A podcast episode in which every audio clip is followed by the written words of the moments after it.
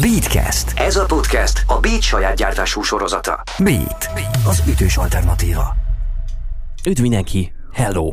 Beat Szabó Istvánnal minden hétköznap délelőtt 10 és délután 4 óra között a Beat digitális rádióban a beatradiohungary.hu oldalon keresztül. És a járványügyi szigorítások első két hetében különféle foglalkozású embereket kérdeztem arról, hogy hogyan befolyásolja a hétköznapjaikat és a munkájukat a jelenlegi vírushelyzet. Home office, karanténsót tartottunk, és ezeket a beszélgetéseket visszahallgathatod most és hogy kikkel beszélgettem, kikkel készítettem interjút.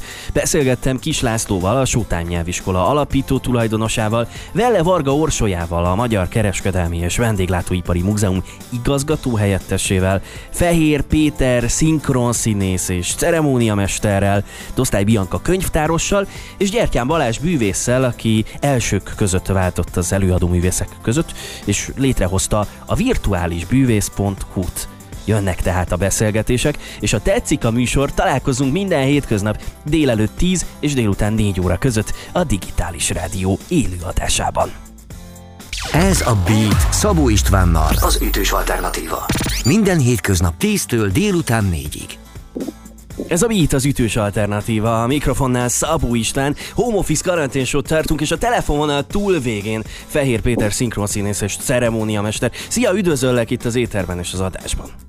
Szervusz Pisti, és sok szeretettel köszöntöm a hallgatókat is. Na és ha minden igaz, akkor elég sűrű napod van, mert hogy ma is az egyik uh, uh, szinkron stúdióban kezdtél. Ott mi a helyzet a pandémia idején? Már nem kell otthon bunkert építeni és onnan dolgozni? Hát részben igen, tehát van olyan stúdió, aki otthonról dolgoztat, jelenleg egy stúdió, a többiben még ki kell járni. Szinkronizálni, szerencsére bevezették a pandémiás előírásokat, tehát azért fertőtlenítenek, amennyire lehet. Mindenki saját fülhallgatót visz, nem a ottanit használjuk, úgyhogy amennyire lehet védekezünk. Amikor otthonról dolgozol, akkor tudsz-e ugyanolyan minőségben dolgozni, mint hogyha bent lennél a szinkron stúdióban? Mert hogy gondolom, hogy egyszerre egy csomó mindenre kell koncentrálnod, a felvételre, a technikára, meg, meg nyilván a szinkron munkára is. Az otthoni munkának sajnos biztos, hogy vannak korlátai, tehát mi nem tudunk otthon ugyanolyan stúdiót építeni, mint amilyen stúdiók vannak ugye Budapest szerte, hiszen nagyon-nagyon fontos, hogy a zajcsökkentés meg legyen, tehát semmi zaj ne legyen abban a teremben, ahol éppen dolgozunk. Így nálunk előfordulhat például, hogy a szomszéd a fölöttem lévő lakásba átrappol a lakása, akkor az a tuf, tuf, tuf, tuf, az sajnos az belehallatik, ugye jó, jó minőségű mikrofonokkal dolgozunk azért, és ez belehallatszik, tehát ilyenkor én az, erre szoktam figyelni, és újra veszem. Illetve hát nagyon sok hátulütője van ugye a számítógépnek, a ventil, hűtőventilátora, stb. stb. Úgyhogy én már áttértem a laptopra például, meg otthon tele van a dolgozó szobám rakva ilyen tojástartó szivacsal kibélelve az a egész. jobb akusztikáért. Hogy, a jobb akusztikáért, így van, de hát nyilván akkor sem stúdió minőség, viszont szerintem különböző szűrőkkel ezt a hangmérnökök nagyon jól meg tudják oldani. Erre is volt megoldás egyébként tavaly tavasszal, idén még nem alkalmaztuk, hogy a rendező a fülemben megjelent, a nem tudom melyik szoftveren keresztül, szintén a hangmérnök is, illetve a hangmérnök átvette a számítógépen felett wow. az uralmat.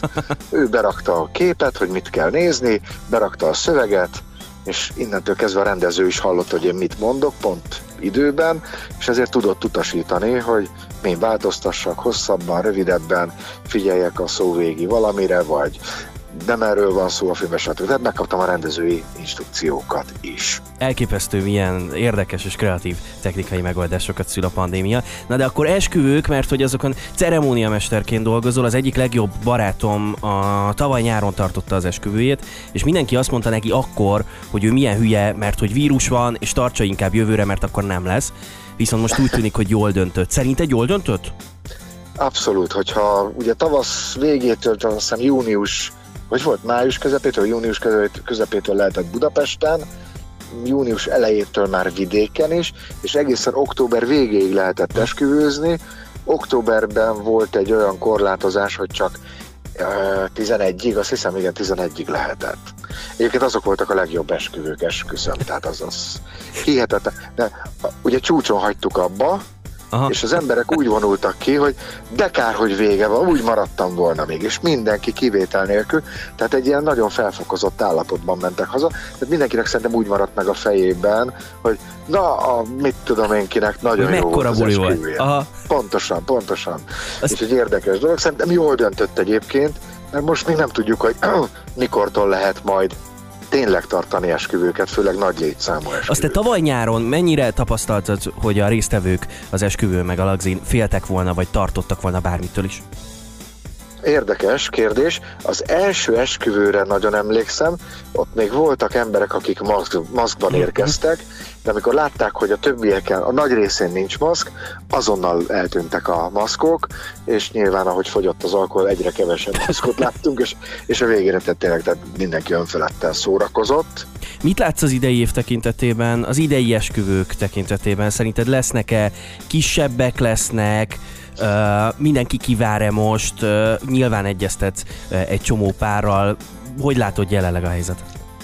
Hát valószínűleg lesznek. Uh-huh. Én úgy, úgy gondolom, hogy szerintem a június megint a, az, amikortól lehet már majd ténylegesen. Ugye most a harmadik hullám felszálló ágában vagyunk, tehát én szerintem az április az ugrott.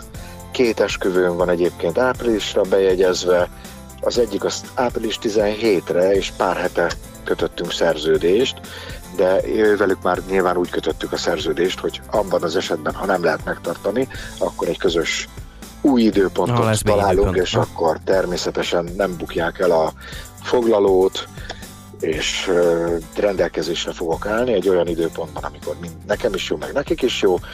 Illetve hát én félek tőle, hogy sokan megijednek, és ezt a múlt hétvége, ugye hosszú hétvége volt, két esküvőt mondtak le most végleg. És az egyik ráadásul egy szeptember 18-ai, tehát, tehát egy nagyon távoli, tehát egy távoli időpont. Aha. Van, és én felajánlottam nekik, hogyha mégis megtartják, nem idén, hanem jövőre, akkor időben keressenek, és természetesen nem kell újra foglalót fizetniük, hiszen egyszer már kifizették azt. Te a saját munkádon ö, egyébként változtatsz -e ilyenkor? Tehát, hogy, hogy azon a rutinon, vagy azokon az aktivitásokon, amiket te csinálsz egy-egy lagziban, az szerinted változni fog-e most nyáron a pandémia miatt? Én tavaly készültem ilyennel, hogy figyelmeztetéseket mondok be a vendégeknek, hogy óvatosan, meg azért vigyázzanak, a pandémia, és rájöttem, hogy teljesen felesleges, tehát nem is kezdtem ebbe bele, hiszen egyrészt ne emlékeztessük se őket, se az ifjú párokat, hogy uh, milyen uh, betegség bújhat meg a poharakon, a evőeszközökön, vagy akár a lehelletünkben, ugye nyilvánvalóan, úgyhogy ez, ez teljesen felesleges, illetve igyekeztem úgy csinálni, hogy minden ugyanúgy menjen, mint régen, a vége felé, tehát ezek a szeptember végi, október elejé esküvőkön már kérték a párok, hogy a gratulációnál ne legyen puszi, csak ökölpacsi, mm, mm. vagy csak, vagy csak egy távolról integetés, tehát ezeket hagyjuk ki. Ott természetesen kihagytuk, aztán voltak olyan párok, akik azt mondták, hogy ah, de hogy is minket ölelgessen, puszigasnak, nem érdekel, és akkor ott nyilván az volt. Én sokkal óvatosabb voltam, tehát a, a vendégekkel való kapcsolatom ugye azért megmaradt, de amikor arról volt szó, hogy éppen ők táncolnak, és akkor én szoktam esetleg egy-egy vendégnek éppen egy kártyatrükköt, vagy mhm. pénzérme, vagy bankótrükköt mutatni, azokkal sokkal óvatosabb voltam. Megcsináltam, de nyilván nem annyit, mint régebben, illetve sokkal óvatosabban, tehát már tartottam egy picit a távolságot, de így is elkaptam. Tehát igazából mindegy volt a dolog. Hát akkor biztonságos, meg minél nagyobb esküvő szezont kívánok neked erre a nyára, és köszönöm szépen, hogy rendelkezésre álltál. Nagyon szépen köszönöm, és hasonló jókat kívánok nektek is, neked is, illetve a kedves hallgatóknak. Hát köszönjük szépen. Fehér Péterrel, szinkronszínésszel és ceremóniamesterrel beszélgettem, és ez a Beat, az ütős alternatíva, robogunk tovább. Beat. Beat. Ez a Beat az ütős alternatíva, a mikrofonnál Szabó István, home office karanténsút tartunk, és a telefononál túlvégén már Velle Varga Orsolya, a Magyar Kereskedelmi és Vendéglátóipari Múzeum igazgató helyettese. Szia, üdvözöllek itt az éterben és az adásban. Szia, és köszöntöm a kedves hallgatókat is.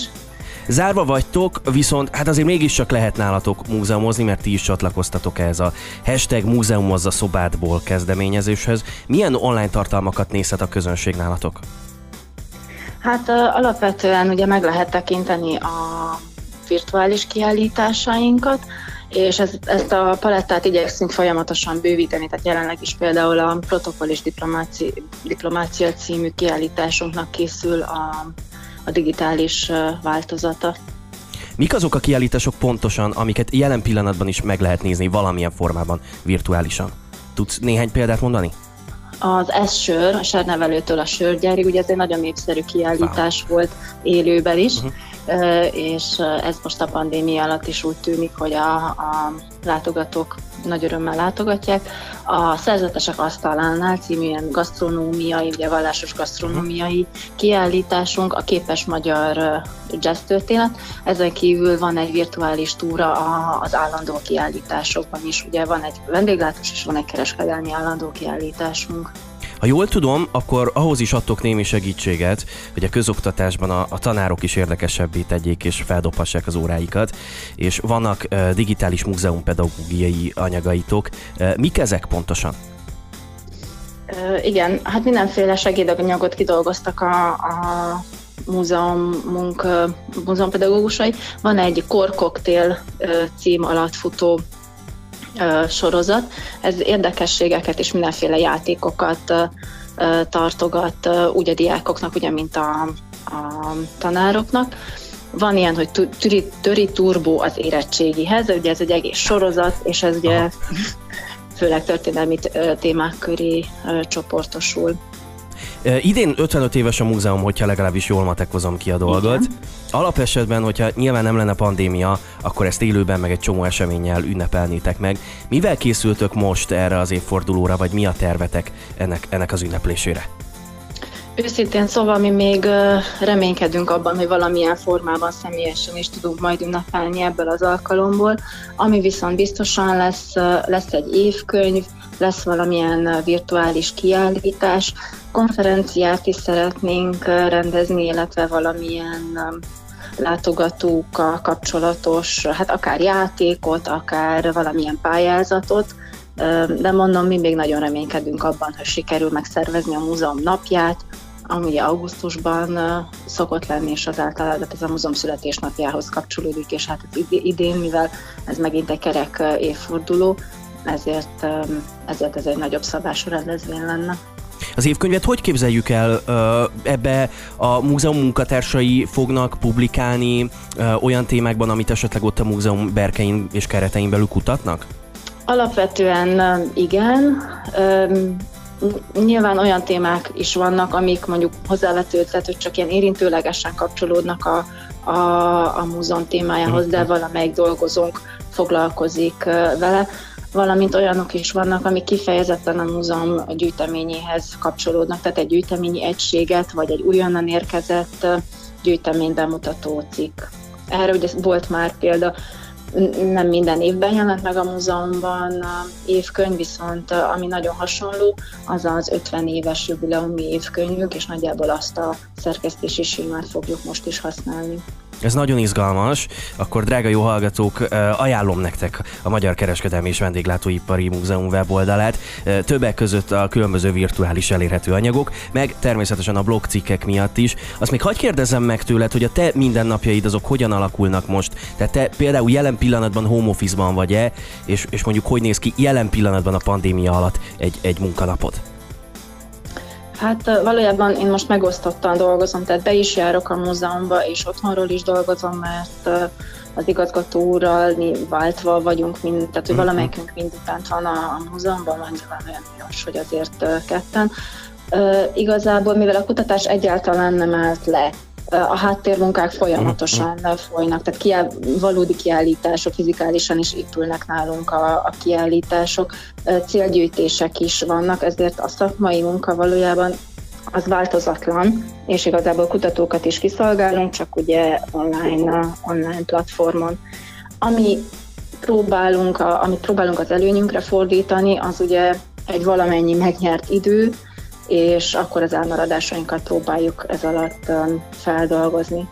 Tehát megpróbáljátok jól átcsoportosítani azt, a, Igen, azt az időt, ami a most digitális van. anyagokat próbáljuk rendszerezni még, tehát hogy nem csak a, a oktatási célral felhasználhatóvá tenni, hanem olyan színeszlagos tartalmakkal is bővíteni, ami, ami egy átlag embert is kifejezetten érdekelhet, vagy számára is érdekessé válhat. Talán azt mondtad az előbbiekben, vagy, vagy erről ejtettél néhány szót, hogy készültök az újabb kiállítások anyagaival, hogyha esetleg ez a pandémia egy picit, picit alább hagyja, hogy mondjuk múlt nyáron, akkor milyen új kiállítással találkozhatunk nálatok élőben, fizikailag is? Hát ami legkorábban fog megnyitni, bár igazából több startra kész kiállításunk is van, az egy nagy fiume kereskedelmi uh-huh. kiállítás lesz, amit a kereskedelmi a közlekedési múzeummal közösen készítünk. Ez most már elég előre haladott állapotban van, tehát hogyha esetlegesen már a tavasz folyamán valamikor valamilyen módon megnyithatunk, akkor ez a látogatók számára már elérhető lesz.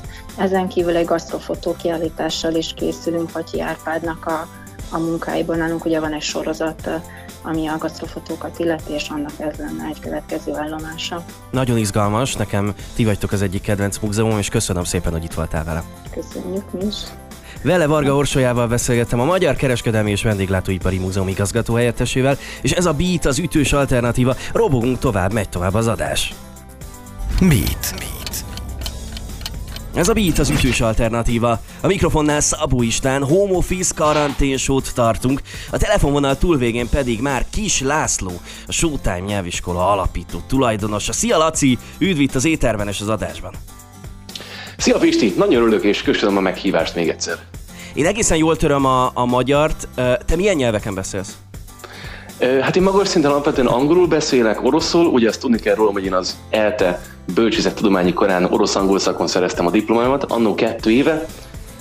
Emellett én beszélek relatíve egész jó ergó középfokon németül, és ilyen alapszinten tudok görögül. Járványügyi szigorítások jöttek most, ezek hogyan érintették a te óráidat? Tehát, hogy ezek most élőben face-to-face zajlanak, és úgy tartod, vagy online? Ez egy komplikált kérdés, szerintem menjünk inkább rögtön vissza szeptemberben. Amit tudni kell, ugye relatíve egy éve tart ez a helyzet, ergo nagyon-nagyon sokan nem tudnak normálisan a közoktatásban tanulni. Magyarán én nagyon-nagyon egyszerűen indultam, hiszen egy szeptemberben nyitottam a nyelviskolámat, hiszen aki szeretett volna érettségit szerezni középiskolát, illetve középfokú nyelvvizsgát, azonnak nagyon-nagyon nem volt lehetősége ezt igazából megtenni, vagy úgy felkészülni közoktatásban, ergo nekem nagyon sok diákom lett, Jelenleg igen, ez a, ez a megszorítás, ez kicsit így engem is érintett. Szerencsére, mivel nyelvtanár vagyok, ezt lehet online platformon csinálni, ergo az óráim 85-90%-et én át tudtam fektetni gyakorlatilag online platformra, és én nagyjából 10-15%-ot veszítettem a jelenlegi diákjaimból. Na ezt akartam kérdezni többek között, hogy ilyenkor több diák van-e vagy kevesebb, de ezek szerint valamivel kevesebb.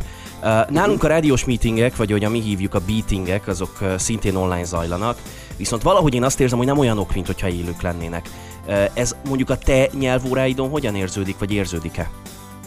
Hazudnék, ha azt mondanám, hogy nem ugyanolyan, mert nyilvánvalóan rosszabb a minősége. Tehát az, hogy nem vagyunk ott, nem tudjuk ezt megbeszélni, néha valakinek rossz az internetes hozzá, illetve rossz az internetes kapcsolata, Emellett nincs ott a tábla, nincsenek ott azok a könyvek, tehát folyamatosan befotózgatni, lapozgatni dolgokat. Nem mondom azt, hogy ugyanazt a színvonalat tudom adni uh, online, mint amúgy uh, személyesen. Az egyetlen előnye talán igazából az, hogyha például, mint én kisvárosiként ugye exotikus nyelveket is úgymond tanítok, nyilvánvalóan ezt egy Komáromban, ahol én üzemeltem a nyelviskolámat, erre nem lennének vevők, de ugyanakkor nagyon sok a budapesti, szegedi, hmm. pécsi megkeresés, akiket viszont így ki tudok elégíteni, és relatíve tudom őket mondjuk orosz vagy német nyelvre oktatni, amelyik igazából nem lenne úgymond igény.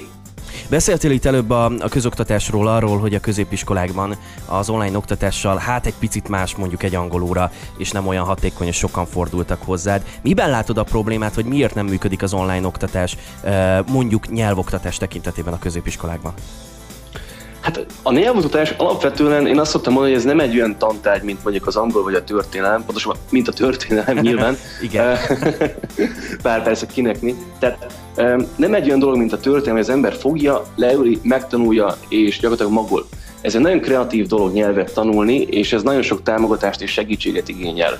Na most Nyilvánvalóan egy, egy ilyen fiatalabb korosztálynak nekem egyébként van egy jó osztályom középiskolában, uh-huh. nem tud úgy megcsinálni ezeket az online órákat, hogy 20 ember bekapcsolja a mikrofont, bekapcsolja a kameráját, aktívan részt vegyen, és gyakorlatilag az alakult ki, amit én csak a jelenlegi városommal tudok mondani, hogy kiadjuk a feladatot, ezeket itt kiavítgatjuk, ergo gyakorlatilag a jelenlegi közoktatás az e-mailezést jelent a diák és tanár között. Magyarán azon kívül, hogy én ezeket leírogatom, vagy kollégák leírogatják a feladatokat, hogyan kell megoldani, nagyon soknál, nagyon sok embernél ebbe kiismerül az egész, ergo nem kap a diák visszajelzést, gyakorlatilag csinálja a feladatokat, de ugyanakkor nem tudja, hogy miért, nem tudja, hogy ezt jól csinálja meg, és így nyilvánvalóan tehát fel annyi tudás se tud megszerezni, mint mondjuk egy uh-huh. normális kontaktórám.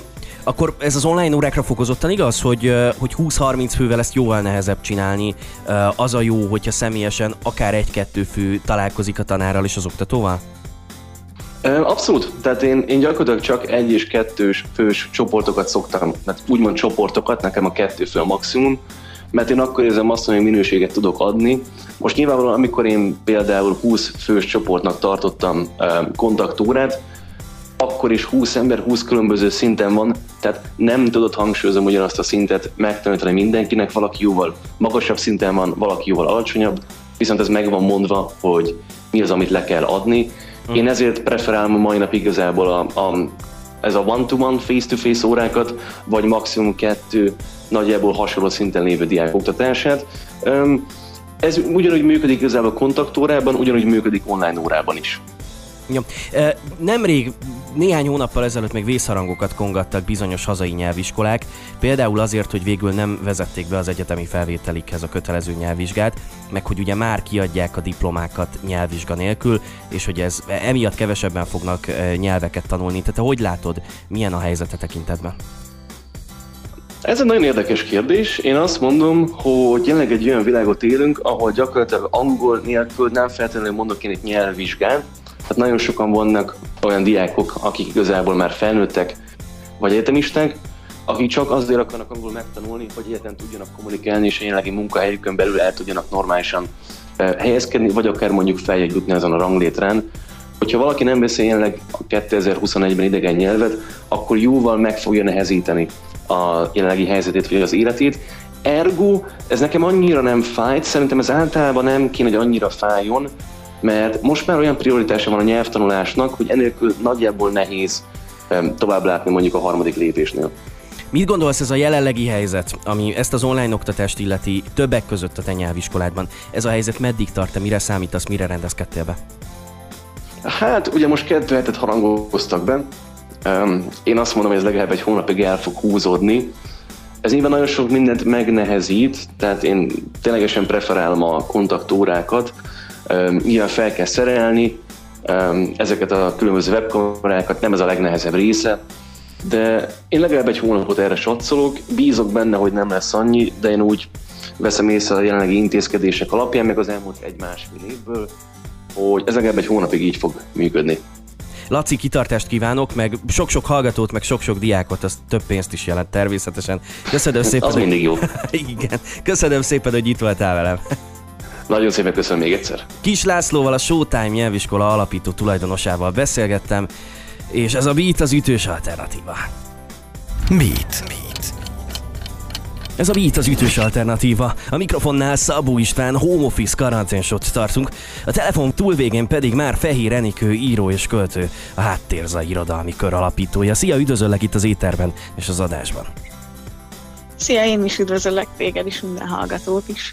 Na és te hogy éled meg a, a járványügyi szigorításokat, mert hogy az alkotó művészeknek akár ez a fajta időszak, meg a magány inspiráló is lehet.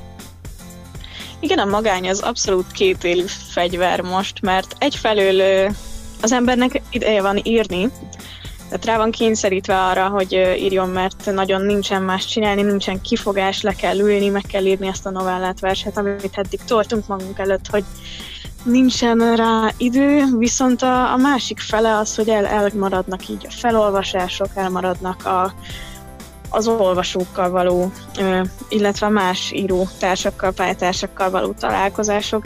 Ez írdatlanul nehezíti azért, mert hogy egyrészt az is, hogy nincsenek találkozások, másrészt pedig valamennyire az ihlet forrást vagy nem is az isletforrás, de az inspirációt csökkenti ez a, ez a helyzet. Azt hiszem, eh, rég láttam ennyit a szobám falát, minden. Ja, és így ez kevés, kevésbé inspiráló a saját szobát fala, ez mondjuk értető. És, e... és azt hiszem, már kiismertem, és a szememnek szüksége van új emberekre az íráshoz. Egyébként pont azt akartam kérdezni, hogy mi az, ami hiányzik neked jelen pillanatban, de hát nagyjából erre a választ megadtad. Nyilván ugye az irodalmi körökben nagyon sok uh, ilyen közösségi műhely van, amikor közösen dolgoztok egymás művein. Hogyan lehet ezt a fajta dolgot pótolni, hogy egyébként a face-to-face, még az élő találkozások azok nincsenek meg? Valamennyire az online tér lehetőséget ad erre. Sokat beszélgettünk egyrészt a háttérzait tagjaival, másrészt meg elkezdtünk egy énekes barátommal egy ilyen összművészeti produkció, Tradis Afroditével a Katarzis műhelyet, aminek online van nagy részt a, a megbeszélése, és így is lehet, illetve lehet ilyen pár verseket írni, vagy írni valamit, amire a másik reagál, de elmarad pont a jó része, amikor amikor az ember tényleg egy baráti társaságban kivesézi az adott szöveget. Szóval dolgozni lehet, de hiányzik az, hogy megmutassa az ember az olvasó közönségének. Maradnak a folyóiratok, életemben nem publikáltam egy szintet Meséltél itt arról, hogy mennyire fontos a közönséggel való kapcsolattartás, pedig hát azért te inkább alkotóművész vagy, mint mondjuk előadó művész, tehát nem feltétlenül a, a tapsért csinálod, vagy, vagy csináljátok. Most ezt hogyan próbáljátok pótolni a közönséggel való kapcsolattartást, akár a, a katarzis műhely keretein belül? Tehát, hogy csináltok-e mondjuk online happeningeket, meg online előadásokat? Tavasszal, tavaly tavasszal láttuk azt, hogy boldog-boldogtalan szerző olvasott fel online, és egyik szerkesztő ismerősöm mondta, hogy ha még egy online felolvasást látok, akkor a fikuszon ülök, tehát hogy ez nagyon-nagyon megszaporodott akkor, és azóta csökkent, viszont úgy érzem, hogy nem, nem igazán jó tér. Tehát még keresgéljük a módjait, hogy hogyan lehet ezeket előadni, viszont Különböző versvideókkal próbálkozunk most, illetve beszélgetés sorozatokkal, podcastekkel. Talán ez az időszak jó, hogy kikísérletezzük, mi az, ami, ami működhet online is ha esetleg marad még ez a helyzet egy ideig. Nagyon sok uh, zenésszel készítek interjút itt a rádióban, és mindenki arról beszél, hogy jön az új lemez, dolgozunk az új anyagokon, szóval, hogy, hogy alkotó időszak van most éppen, és nagyon sokan csináltak a zenészek közül kifejezetten karanténdal. Te írtál-e mondjuk karanténverset az utóbbi időben? Hát karanténverset azt nem, viszont nem karantén novellát, viszont egy ilyen alternatív valóságba helyezett karantén sztorit, igen, és ebben a történetben például arról van szó, hogy igazából azért hordunk maszkot, mert az emberek arcán virágok nőnek, és ez nem találkozhat a természettel, mert akkor, akkor tovább burjánzik az emberek arcán, és így takarjuk el egymást. De ez az egyetlen írás szerintem, amit mostanában megihletett a, a, a helyzet. Viszont nagyon sok ö, olyan sztorit olvastam a, a karantén alatt, ami, ami erről szólt. Nem szándékosan, csak valahogy hirtelen mindenütt járványokról szóló könyvek akadtak a kezembe. Nyilván egy költő vagy egy író az erős az asszociációkban is, úgyhogy nem tudom, kérhetlek-e arra, hogy mondjuk mondj három darab jelzőt arra, ami a mostani állapot, ami mostan éppen. Hú, persze. Na nézzük, Csak tehát három jelző. Tudom, ilyenkor gondolkodni kell, meg rögtön, rögtön gondolom eh, forognak a, azok a bizonyos kerekek, és gondolkozol, hogy mi lehet az a három erős jelző. Igen, eh, azt hiszem a, a mizantróp jutott elsőnek eszembe, ah. amikor az, az ember eh, már rühelli a másik ember, de nem, nem azért, mert nem tudom tényleg utálni a másik szemét, hanem elszoktunk egymástól, szóval hogy az, a mizantróp az Aha. első, az a fixen. Nézzük, akkor uh, még egy második, meg egy harmadik hiányzik. Igen, a barkács, mint az ilyen, tudod, hogy uh, ilyen-olyan videózásba kezd mindenki, meg podcast vágásba, tehát olyan skilleket kell elsajátítani az írónak is, ami eddig nem volt, vagy, vagy uh, Insta oldalt csinálni, vagy, vagy fene tudja, el megszaporodtak az Insta verses oldalak is, szóval uh, ez egy egészen új, új felület. És Mi volt a második, barkács? Igen, barkács. Okay. Mizantróp, barkács, és mi a harmadik? Azt addig elmondom a hallgatóknak, hogy ez azért egy nehéz helyzet, mert hogy hirtelen egyik pillanatról a másikra kértem egy ilyen improvizációt, tehát hogy mi erről interjú előtt ugye egyáltalán nem beszéltünk össze. De nézzük, hát ha megvan már a harmadik helyzet. lettem húzva rendesen. Jó, hát a harmadik az mindenképpen a, az ilyen közök közösség, hogy az ember már így a szomszéd nénivel vagy a boltba együtt jár, emberrel is közösséget keres. Tehát egy ilyen ellentét van a, amellett, hogy, hogy kicsit szokatlan is a másik ember, viszont most már, most már a szomszédokkal is közösséget akarok vállalni, mert, mert valaki legyen. Igen. Ez ismerősebb. Múltkor, múltkor egy pékségben próbáltam mesélni az életemről az eladónak, de annyira nem volt nyitott rá. Na jó. nem is értem. Köszönöm szépen, hogy itt voltál velem, és hogy beszélgettünk. Igen, én is nagyon köszönöm a beszélgetést, és jó olvasást mindenkinek. Tényleg, olvassunk, ez tök fontos. Fehér Enikővel beszélgettem íróval és költővel, a Háttérzai Irodalmi Kör alapítójával. És ez a Beat, az ütős alternatíva. Robogunk tovább, és folytatódik a műsor. Beat. Beat. Ez a Beat az ütős alternatíva, a mikrofonnál Szabó István, home office karanténsót tartunk, és a telefononál túlvégén Gyertyán Balázs bűvész. Szia, üdvözöllek itt az éterben és az adásban. Szia Pisti, köszöntöm a hallgatókat is. Ha meg kéne fogalmazni azt, hogy, hogy neked mi hiányzik most az életedből bűvészként, vagy mit vett el a pandémia, akkor, akkor mit? Hát legfőképpen a közönség az, az, ami hiányzik. Nyilván aki előadó művész pályára adja fejét, az, az ez szenvedélyből csinálja, azért mert szereti, és, és azért az, hogy ezt most nem tudjuk közönség előtt csinálni, az, az egy fájó pont szerintem mindenkinek. Te hogyan tervezted most újra akár az életedet, vagy a pályafutásodat? Hát ez egy eh, rögös út, de én tulajdonképpen átnyargaltam a virtuális műsorok tartására, és elindultatom egy ilyen virtuális bűvész szolgáltatást. Te egy pillanatig sem gondoltál arra, hogy adott esetben visszafordulsz a, a civil foglalkozásodhoz, ahogyan ezt sokan egyébként az előadó művészek közül tették? Mm, nem, igazából én abban nem éreztem magam annyira jól, mint ebbe, és ez nem nagyon fájt volna, hogyha így váltanom kellett volna. Nyilván... Ilyen, így küzdök, mm. és nem adom fel.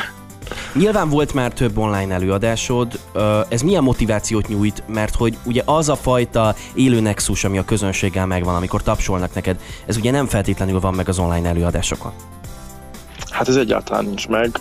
Nehéz ehhez hozzászokni, hogy főleg az ilyen humoros dolgok nem működnek annyira, vagy máshogy működnek, mert az egy nagyon fontos visszajelzés azért az előadónak, hogy nevet a közönség, és ezt nem hallod akkor se, hogyha esetleg így tényleg nevetnek.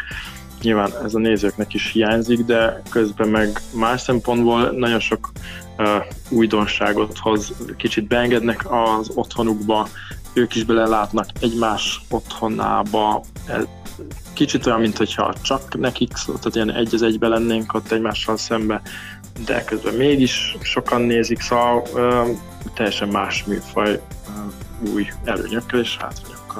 Na menjünk ebbe bele, bele egy picit jobban, bár ugye rádió vagyunk, tehát nem tudsz nekünk most bűvészkedni, de, de azt meséld el nekünk, hogy miben más egy online műsor, hogy hogyan képzeljük el, tehát hogy te ilyenkor berendezel le a nappalitban egy, egy színpadot, vagy olyan, mint hogyha talán ezt előbb mondtad, hogy mint a face-to-face állna valaki előtted. Melyik ebből a kettőből? Igen, én berendeztem egy otthoni stúdió, de ez, mhm. ez inkább egy világítás technikát jelent, meg egy semleges fehér háttér előtt vagyok, engem ülve látnak egy asztal előtt a nézők, és ez videócseten zajlik. Uh-huh. Én is látom a nézőket, hallom őket, interakcióba bonyolódunk, tehát én kérdezek tőlük, ők válaszolnak. Ez szerintem egy nagyon fontos dolog, és ebből a szempontból a bűvészet és a mentalizmus szerencsésebb helyzetben van, mint sok más művészeti ág, mert szerintem sokkal izgalmasabban át lehet ültetni az online térbe, mint mondjuk egy táncot, vagy egy zenét lehet, amit igazából nem, nem annyira tudsz, vagy nem tud pluszt adni egy élő előadáshoz képest. Szerintem a, a bűvészet tud pluszt nyújtani egy élő előadáshoz képest. Nyilván ettől más lesz. Mi, mi ez hogy... a plusz, hogy online történik valami interaktivitás, hogy mi? Igen, az, hogy te ülsz az otthonodba, jellemzően mondjuk a nappalitban egy kanapén, nézed a laptopodat, és azt mondja a bűvész, akkor most ragadj meg mondjuk egy csomag kártyát, uh-huh. vagy három névjegykártyát, vagy nem tudom, és te magad csinálsz egy trükköt az ő instrukcióival, és, és hát így, hogy, hogy kilométerekre van tőled, azért ez egy sokkal varázslatosabb élmény, sokkal személyesebb, mint hogyha egy nagy színpadon történne mindez. Tehát kicsit azért a mikromágiát vegyíti a, a nagy színpadi műfajjal ez a fajta online tér, hogy nagyon közel vagyok az előadóhoz, de közben nagyon távol is. Ilyenkor azokat a trükköket használod, amik eddig is a te repertoárodban voltak, vagy mondjuk teljesen a, nulláról kezdted felépíteni a virtuális előadásodat? Próbáltam átültetni dolgokat, nyilván más, hogy kell gondolkodni ezzel kapcsolatban. Mások a lehetőségek is, és ezt butaság lenne nem kihasználni. Uh-huh. Például azt, hogy pontosan tudom szabályozni, hogy milyen szögből és mit lássanak a oh. nézők, ami színpadnál nem teljesen adott. Uh-huh. Úgyhogy úgy átalakítottam, inkább azt mondanám, hogy a, a jellegét vagy a hangulatát próbáltam megőrizni. Nyilván van egy stílus, és akkor az itt is megjelenik, meg a színpadi műsorban is megjelenik, de hogy a repertoár azért az cserélődött valamelyest. Én napi nap beszélek Iterádióban, interjú formájában a zenészekkel, és mindenki ilyen új lemezről, meg alkotói időszakról mesél. Ez hogy van nálad?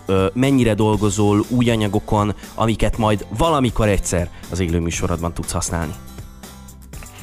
Hát nálam is nyilván ez a felszabaduló idő és kapacitás ez jó alapot ad annak, hogy háttérmunkákkal foglalkozok.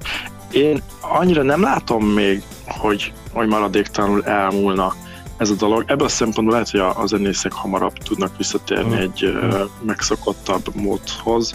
Nekem az első lépés az volt, hogy a, az interakció során fellépő testi kontaktust próbáltam ugye kiiktatni a műsoromból, még amikor uh, enyhébb lezárások voltak. És az, az is nehéz igazából, hogy hogy lehet olyan művészműsort csinálni, ahol két méteres közeledben nem megy senki.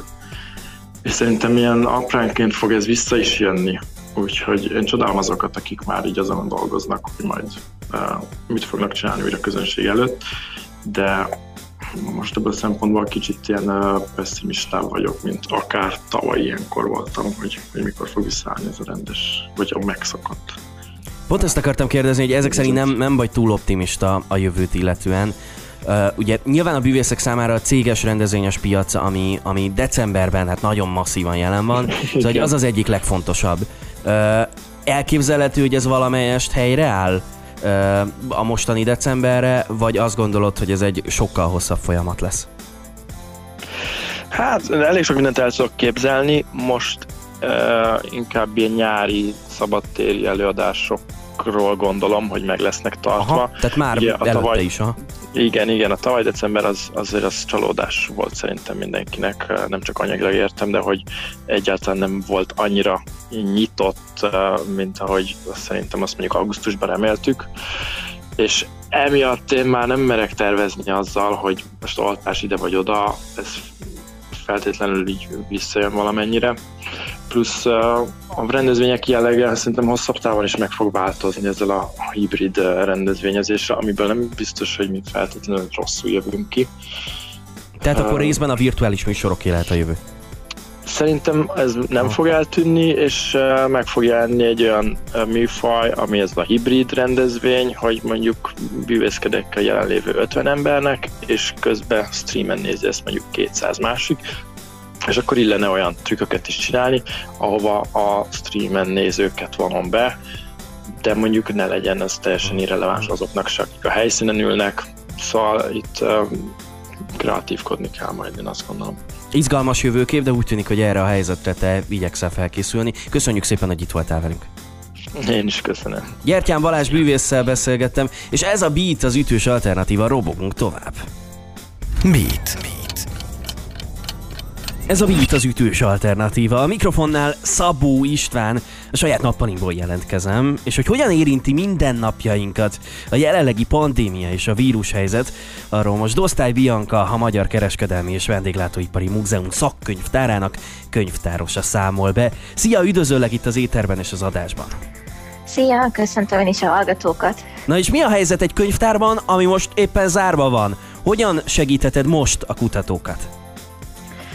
Hát én kicsit nehezebben, valami őszintén, mivel a mi könyvtári anyagunk az nincs meg digitálisan. Viszont mivel én kezelem a teljes kutatószolgálatot, én koordinálok mindent, így először elirányítom őket az online adatbázisainkhoz, és aztán még kérdezek a kollégáktól, hogyha szükséges. Ez nagyon izgalmas. Milyen online adatbázisok vannak? Tehát mi, mi van ezekben az adatbázisokban? Igazából a könyvtáron kívül minden, tehát a teljes kereskedelmi és vendéglátói dokumentációs anyagok, például étlapok, menülapok, wow. képek, plakátok, a tárgyaink is megtalálhatóak digitalizálva, mármint csak a képük, tehát persze. Milyen konkrét kérésekkel szoktak jönni hozzád a kutatók? Mondj nekünk egy példát, hogy egy, hogy egy pillanatra beleláthassunk az ottani műhely munkába. Hát most a legutóbb két kérés is jött, az egyik a skála kópéval kapcsolatban, a másik pedig egy szakdolgozathoz a Florián téren lévő üzletközpontot kutatná egy hölgy. Nagyon izgalmas. Úgyhogy ilyesmik. Ilyenkor nyilván olyan dolgokra is van időd, meg időtök, amire nyilván máskor nem. Mi az, ami éppen zajlik munkában, azon kívül, ami a konkrét könyvtári munka, mondjuk a természetről? Az én részemről az most főleg a blog cikkekben, blogírásban nyilvánul meg. Ez korábban is volt egyébként, csak mindenkinek túl sok feladata volt ahhoz, hogy rendszeresen foglalkozzunk vele. Miről írtál blogcikket mostanában? Ezt tudom, olvastam már egy korábbi írásodat, ami talán az 50-es évekhez köthető, és valamelyik eh, világkiállítással kapcsolatos. Igen, a brüsszeli világkiállításról szólt, és jó is, hogy mondod, mert... Az hogy az 58-as volt, ugye? Így van, így van, igen, és ez idén fog megjelenni a múzeumnak az évkönyve, az 50 éves évkönyvünk, és abban ezt fogom majd kifejteni egyébként. Brüsszeli világkiállítást meg Rákóczi Jánost. Nagyon De egyébként a blogban legutóbb egy kéziratos szakácskönyvünkről írtam, ami 1771-es. Azt a mindenségét. Micsoda kuriózó. Nagyon Így érdekes. Van. Szóval, drága jó hallgatók, tessék böngészni a Magyar Kereskedelmi és Vendéglátóipari Múzeum blog felületét, ezen kívül pedig akár látogatni majd a könyvtárat, hogyha vége van ennek az egésznek. Biankai, köszönöm szépen, hogy itt voltál velünk és beszélgettünk. Én is köszönöm szépen. Sziasztok! Ez a Beat az ütős alternatíva, ahol pedig robogunk tovább annak rendje és módja szerint. Folytatódik a Home Office karantén Ez a Beat Szabó Istvánnal az ütős alternatíva. Minden hétköznap 10-től délután 4-ig.